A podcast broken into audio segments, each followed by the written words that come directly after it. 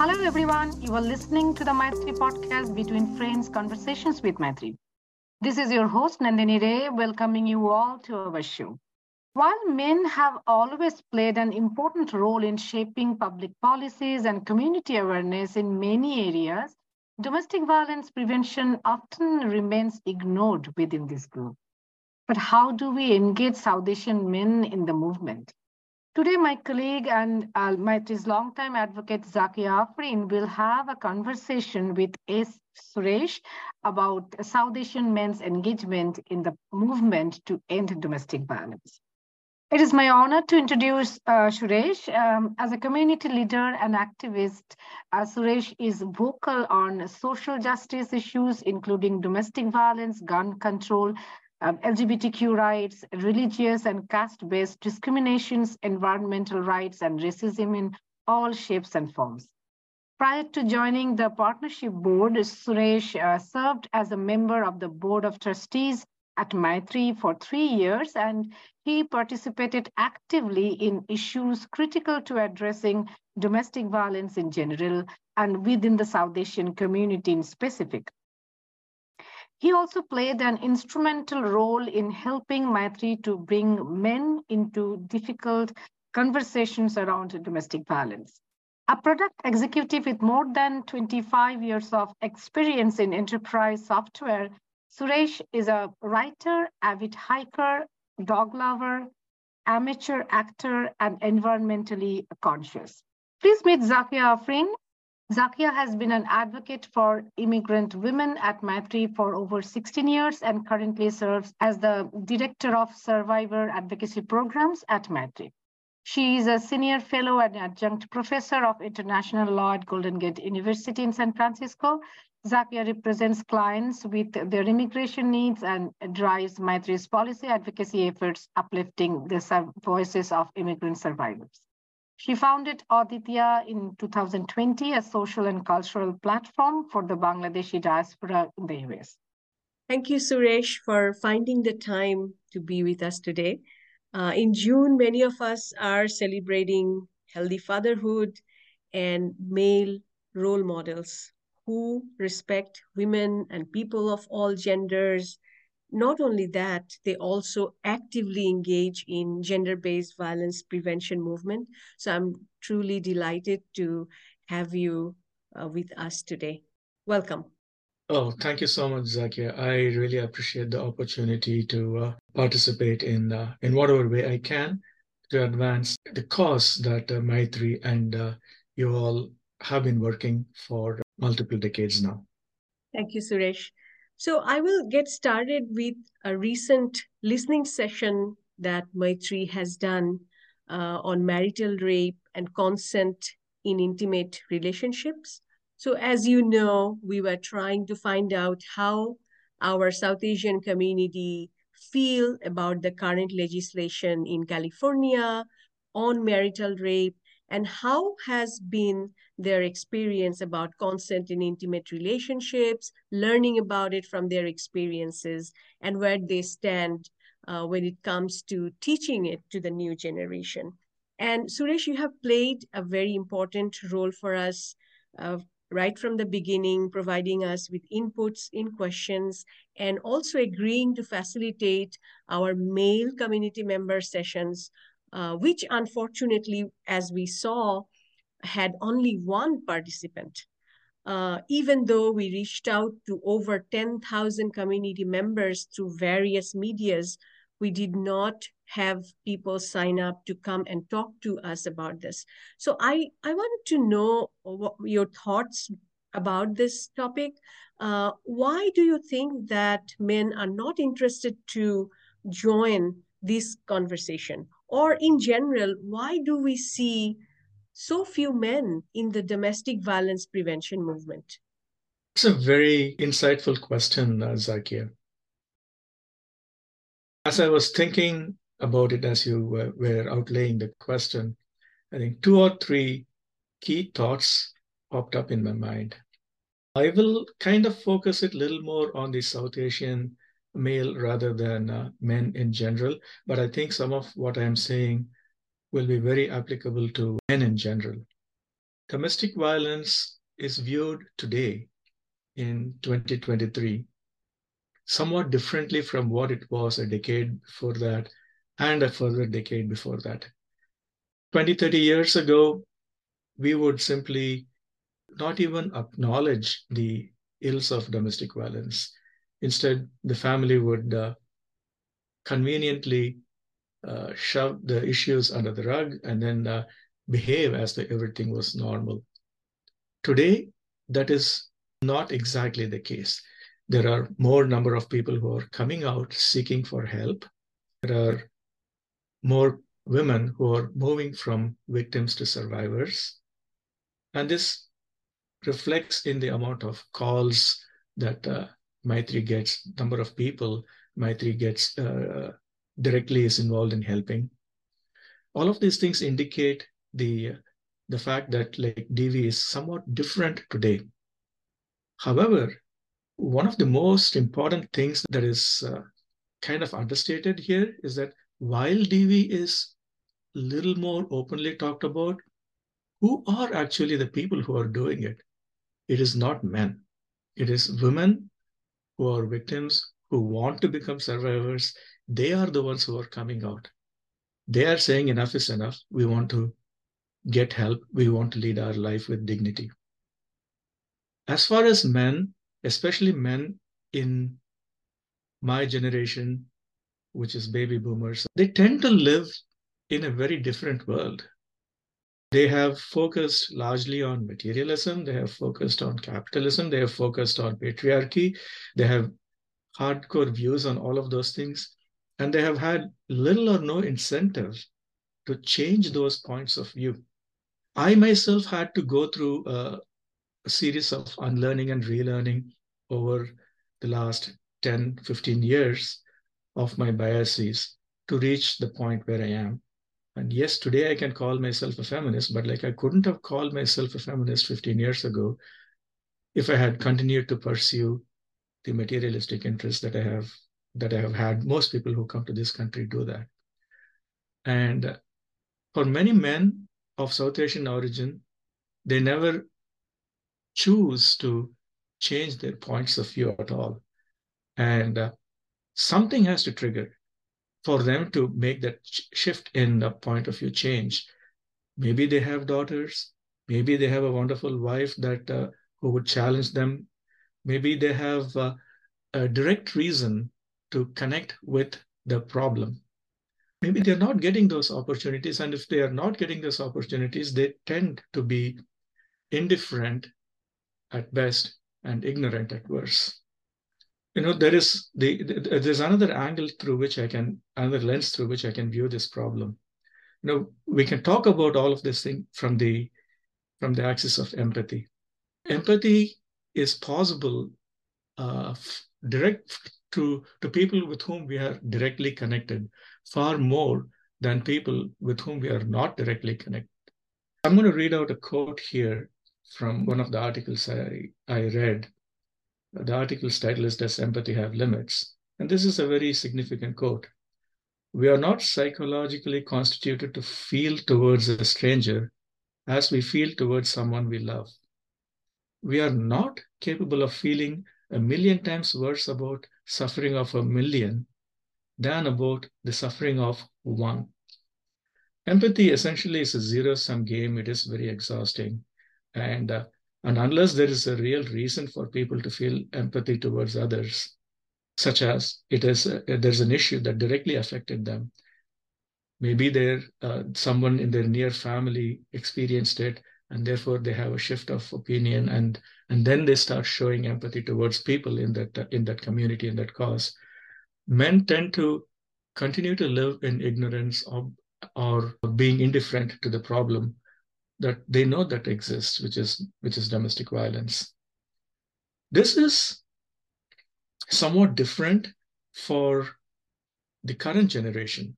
So as we move from my generation to, to the millennials and the current generation, there is a significant shift in the way their minds have been wired, both young men, women, and of all gender.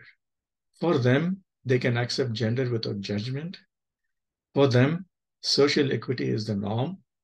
And for them, empathy towards others comes more easily than it is for people of the older generation.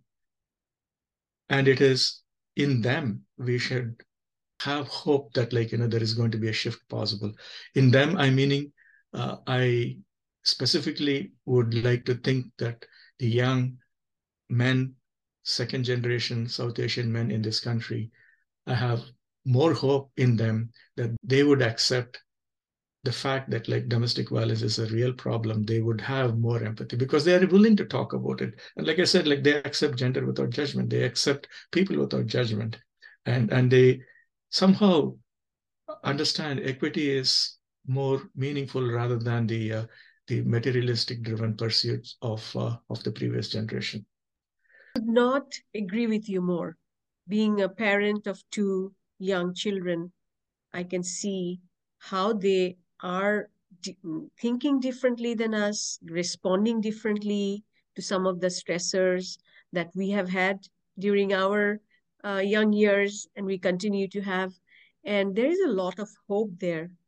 You said a lot of great things, uh, Suresh, and a lot is there to unpack. There is more acknowledgement now of domestic violence than before, but we also see who are the people who are bringing it to the fora, right? Who are bringing this problem in front of everybody? It's the women mostly majority of the victims, survivors, advocates, uh, activists are women in this issue. And then men need the willingness to unlearn all of this toxic masculinity and all of the biases that have been taking roots within our communities for so long now that they have to also make that conscious choice to unlearn, to change their behavior. Um, so I, I also want to ask then, of course, we have hope for the youth, but what do we do with our generation? How do we encourage them to get involved? Our best bet would be to use the youth to do the job for us.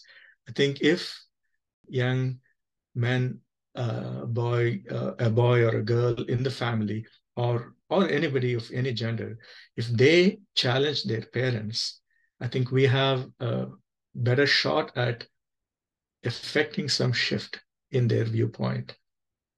I think when whenever somebody gets involved with a cause, today it happens because personal relationship.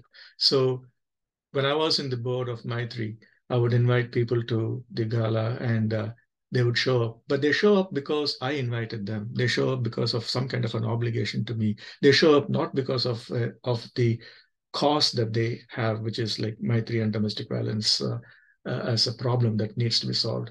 I think so that that's an example where like I think if they if we are able to have affected their involvement in the cause rather than the person who is inviting them to the cause, then I think we would be better suited at uh, having a more successful shift in the in the mind of them. And I think the youth will be our real best bet to make it happen.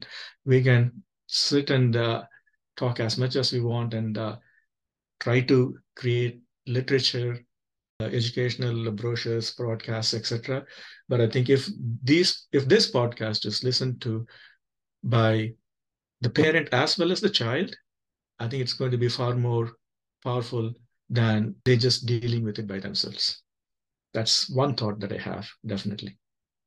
That's a brilliant idea. And I, I hope that uh, we can take this uh, from you, take this advice, uh, and try to see how we engage our children in all these very important conversations for the community in general, not just for one generation or the other. These are issues we all need to address uh, going forward um, and also looking backwards, acknowledging the problem, taking responsibility for it, and then making sure that there is accountability for the future um, that nobody engages in this kind of relationship uh, abuses and create a healthy community for everybody.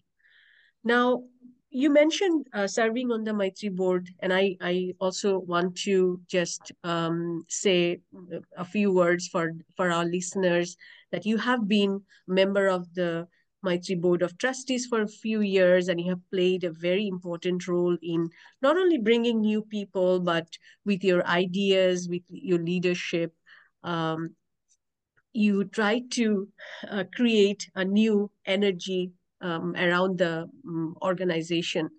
Now, from there, you have also now reached the mainstream uh, domestic violence prevention movement. Um, you have been on the board of the California Partnership to End Domestic Violence, which is an umbrella organization uh, for the state of California, with all of domestic violence organizations being members um, of it uh, for a few years. Um, I want to hear a little bit from you about your experience in as a board member in a mainstream um, organization, and um, what what did you uh, see that was different from, let's say, a culturally responsive organization in terms of priorities, or any other thoughts that you'd like to share with us? Thank you, Zakia, to uh, uh, make that shift towards uh, the partnership or the California Partnership to End Domestic Violence. That, as you introduce, it's a statewide organization with uh, various member organizations, of which Maitri is one of them. Together, they try to address issues that are the problem of uh, domestic violence. And the thing that attracted me towards them is like, you know, they said like their goal is to really end domestic violence. A tall order, uh, given how patriarchal the society is, but highly desirable aspirational goal. And uh, it is very different from how that partnership and its operations are compared to what Maitri uh, does. Maitri, of course, when I was there, I, I, I had a very tangible feeling about like the direct impact it made on the uh, on the clients it served.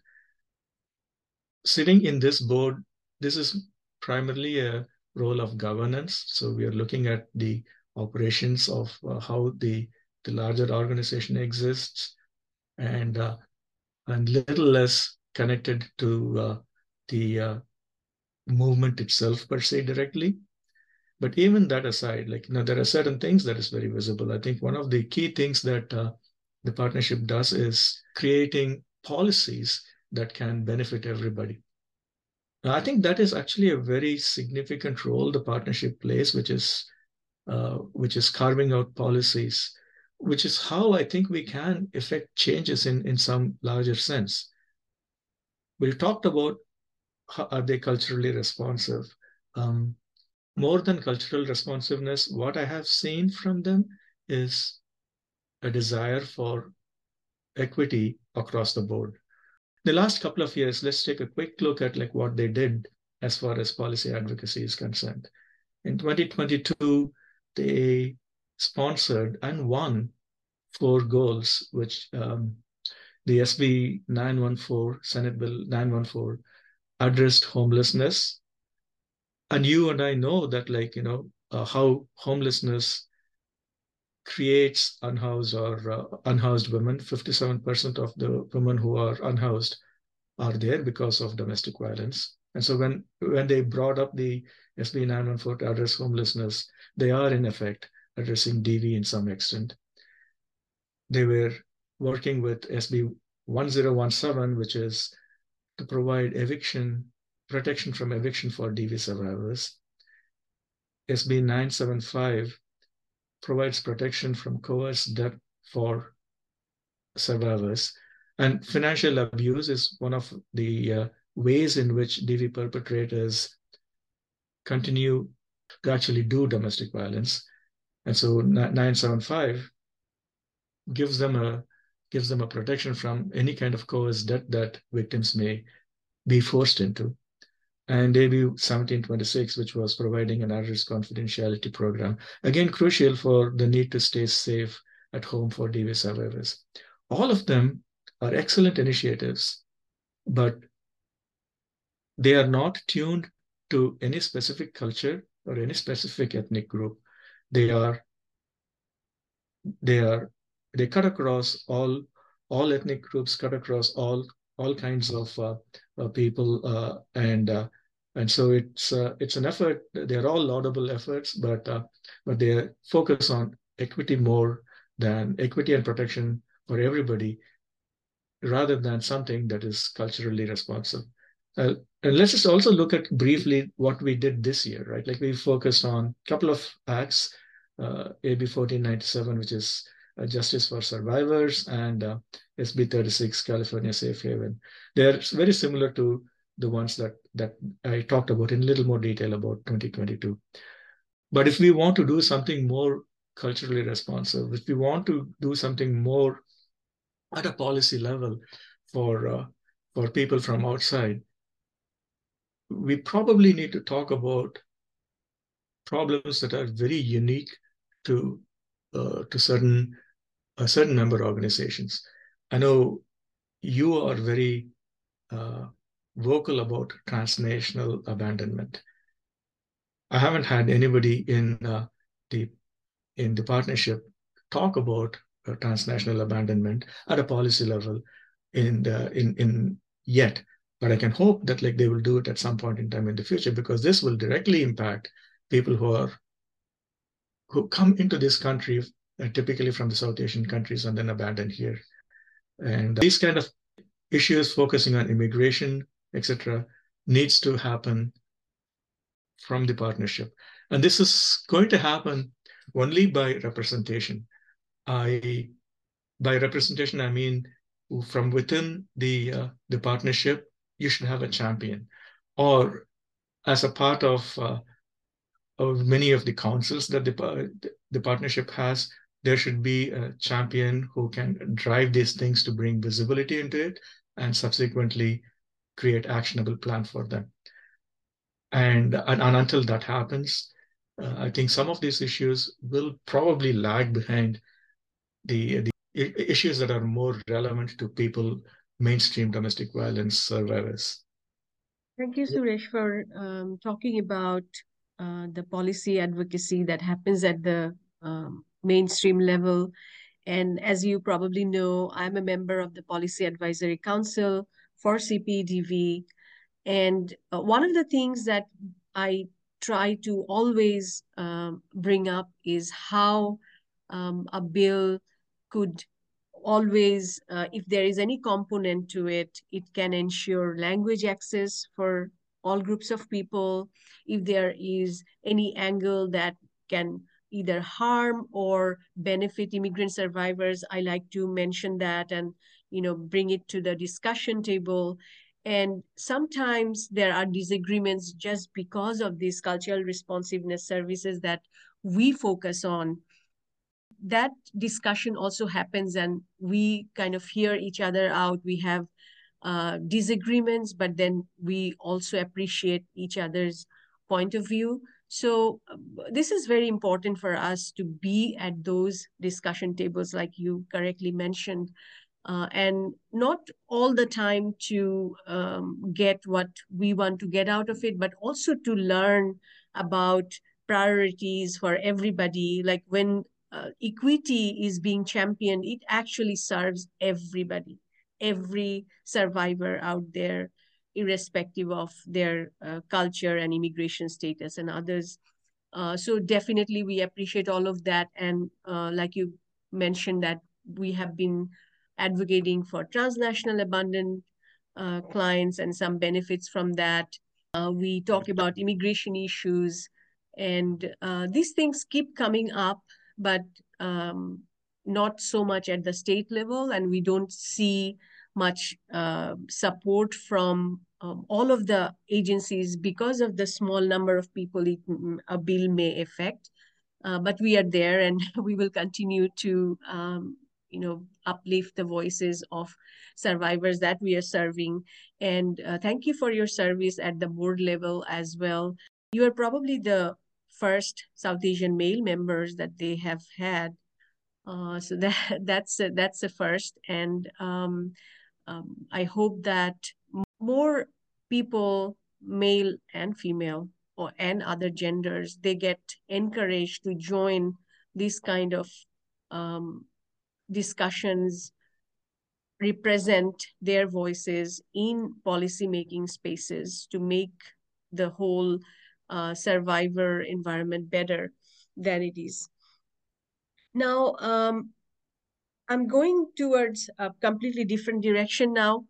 And um, this is more about uh, your personal uh, achievement. You have taken a very early retirement, if I may say so. And since then, you have been writing. Uh, you were writing for uh, the Fair Observer, uh, many articles and blogs.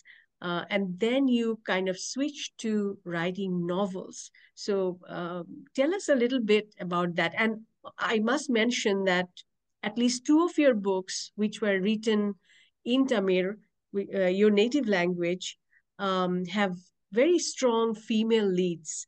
So can you can you talk about this um, switch in your uh, interest and um, about your novels? That's one of my favorite topics, Zakia. So thank you for giving me the opportunity to indulge. Um, I did uh, uh, move away from uh, the uh, active uh, Silicon Valley tech way of living. I hate to use the word uh, phrase rat race, but but that's what I stepped away from. And I had always wanted to write, even from when I was very young. I had always wanted to write, and and I discovered that I have some degree of skills to, to do it. So I started writing about various socioeconomic issues in English. And uh, I think I published close to about like a 50, uh, about 50 articles in Fair Observer. And uh, writing that many articles sometimes numb you. I think uh, after all of that, I continue to see exactly the same kind of stuff repeating over and over again. I had written so much about gun violence, and did it matter? Because like it's just sometimes it would feel like you're just shouting in an echo chamber because it the kind of gun violence that continues to happen even today, the number of killings that happen, unnecessary killings that happen is just it's just really so sad. And so it is the same with any kind of issue that I had worked with in uh, in uh, in Fair Observer, and uh, it it cost me uh, uh, it gave me a reason to take pause and then like see what else could I do, and I wanted to see if I could rekindle my interest in writing in Tamil. Having lived in this country for almost of three plus uh, into the fourth decade, and where the, my thinking itself is happening in English. I was wondering if I could actually successfully write in Tamil. And uh, one thing led to the other. And uh, and today I have published three books, uh, two fiction and one uh, one nonfiction. And uh, and like you, like you point out, the, the first one, first book published was a novel that is set in the in the city of uh, Hyderabad, India, and it talks about a romantic interest between a Hindu girl and a Muslim boy. So even though I shifted away from talking about socioeconomic issues, even my novels or uh, uh, fictional writing continue to dwell on the same serious topics. So the, the, the one that I dealt with is the irrational hatred uh, Hindus and Muslims have towards each other. And, uh, and that exists even today and it is little more pronounced because of the uh, way in which uh, things happen in India, uh, the kind of administration that is there in India today. And this book actually tries to delve into some of the uh, the emotional aspects of of of the uh, the irrational hatred, juxtaposing it in the context of a Hindu girl and a Muslim boy, and uh, the second book that I published, it's a, it's an anthology of short story collections, and uh, I ended up dealing with uh, uh, issues that are very unique to women, uh, domestic violence, sexual abuse, and stuff like that. So it's uh, it's actually not a very easy book to read, it deals with really uh, difficult topics. And and one of the reasons that I was motivated to write that thing was obviously that uh, uh, if if you at least write it in the form of a fiction, perhaps it will connect and strike a chord with a different set of people. And uh, the the dozen stories are are there. There are a couple of things I ended up doing it. Like as a as a writer, I would experiment. I tried to experiment writing a story with just 50 words. In 50 words, can you communicate something uh, powerful? Uh, and then like uh, uh, at the other end of the uh, spectrum is is a 5,000 word quote unquote short story, or it could border on novella. So I experimented various things in between them. In in, in these things, I com- I dealt with uh, uh, childhood sexual abuse. I dealt with other kinds of issues that women uniquely face: betrayal, violence, domestic violence, and but I also know that like not all men are like that, and therefore there are a couple of stories which portray men in in a in a positive light or in in in the neutral to positive light there. So it has been a very uh, fulfilling um, portion of my uh, portion of my life to have been able to to uh, to a write these things and b go through the usual obstacles and brand new writer faces when you uh, when you try to uh, to get yourself published and uh, and I was fortunate in the li- in the larger scheme of things. I was fortunate because I was able to find a publisher with whom I could connect uh, without a, an inordinately long amount of search. And, and that too, sitting in America, finding a publisher in Chennai, India, is not not the easiest. So, so yeah, I think that journey has gone off very interestingly, and uh, and they are predominantly female lead based uh, studies. They also touch upon social equity and stuff like that, and uh, it'll be uh, somewhat bit of sarcastic look at these social equity issues that exist. One story I remember is uh, talks about how overpaid some of the tech workers are and uh, how much they get to enjoy uh, versus others who who do very good job yet they barely scrape things and then make ends meet, right? So I did deal with a couple of those kind of issues, but uh, but yeah, they are all predominantly female lead based stories dealing with women's issues. Okay, if I if I read some harsh reviews of your work, I would know who are writing it. Now, Suresh, I I wish that I could read Tamil and I read these stories and your novels. I believe people can find them in the United States in various libraries and other places. Could you tell us where somebody can look for your work? Yeah, yeah. Uh, you you said uh, I I will definitely answer that, but like before that, you said like harsh criticism. Uh, the Santa Clara County Library has both my books and my third book, which is which I published really earlier this year, is also there. It's a nonfiction. We will come to that book, but um, the first two, the first one is called Velicham, which is a novel, and the second one is called Tandavalam, which is uh, the short story collection. And uh, both of them are available in Santa Clara libraries, right? So there's a suite of them. So wish you all the best with your uh, future endeavors. And uh, thank you once again uh, for spending some time with me. We'll put the links of the CPEDV work you did, uh, your books, and um, also your blog writings uh, with this interview so that people can read some of the stuff that uh, you have um, you have worked on. Um, I absolutely love the English writings uh, and um, look forward to more from you, um, both in English and, of course, um, in Tamil um, that add to the the diverse language collections that um, the U.S. libraries have, and people have more access to their own uh, languages. So, uh, Suresh, before leaving, any last thoughts? I just want to simply thank you, Zakia, for this opportunity to uh, to share my thoughts and viewpoints with uh, you and uh, the folks that Maitri is able to reach out to. I think these are really, really important topics as to why South Asian men are not as plugged in on their uh, on an issue as important as domestic violence. They also need to understand that like there are organizations like the partnership exists that ex- help at a state level everybody. Maybe there could be somebody else who would uh, who throw their hat in and then join the join the partnerships board in a future point in time to uh, to effect some more shift.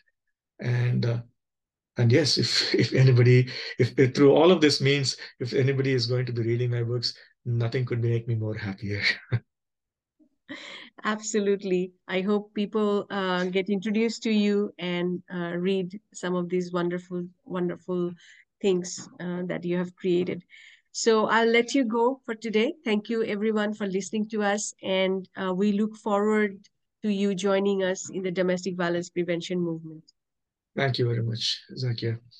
Thank you, Suresh and Zakia, for this great, insightful uh, discussion. I'm sure this discussion will motivate many men in our community to think about this issue and to do their part. Listeners, please share this episode with your networks. Um, bye for now. Please keep listening to the Maitri podcast Between Friends Conversations with Maitri. Find all our episodes on YouTube, SoundCloud, and on other podcast apps. Uh, please like, share, and comment. Um, share this episode with your network. Thank you. This show is for informational purposes only and is not to be construed as legal advice. Always consult an attorney for legal. Views expressed by guests of the radio show are individual opinions and not endorsed by Maitri. This project was made possible by funding provided by Santa Clara County Office of Gender-Based Violence Prevention.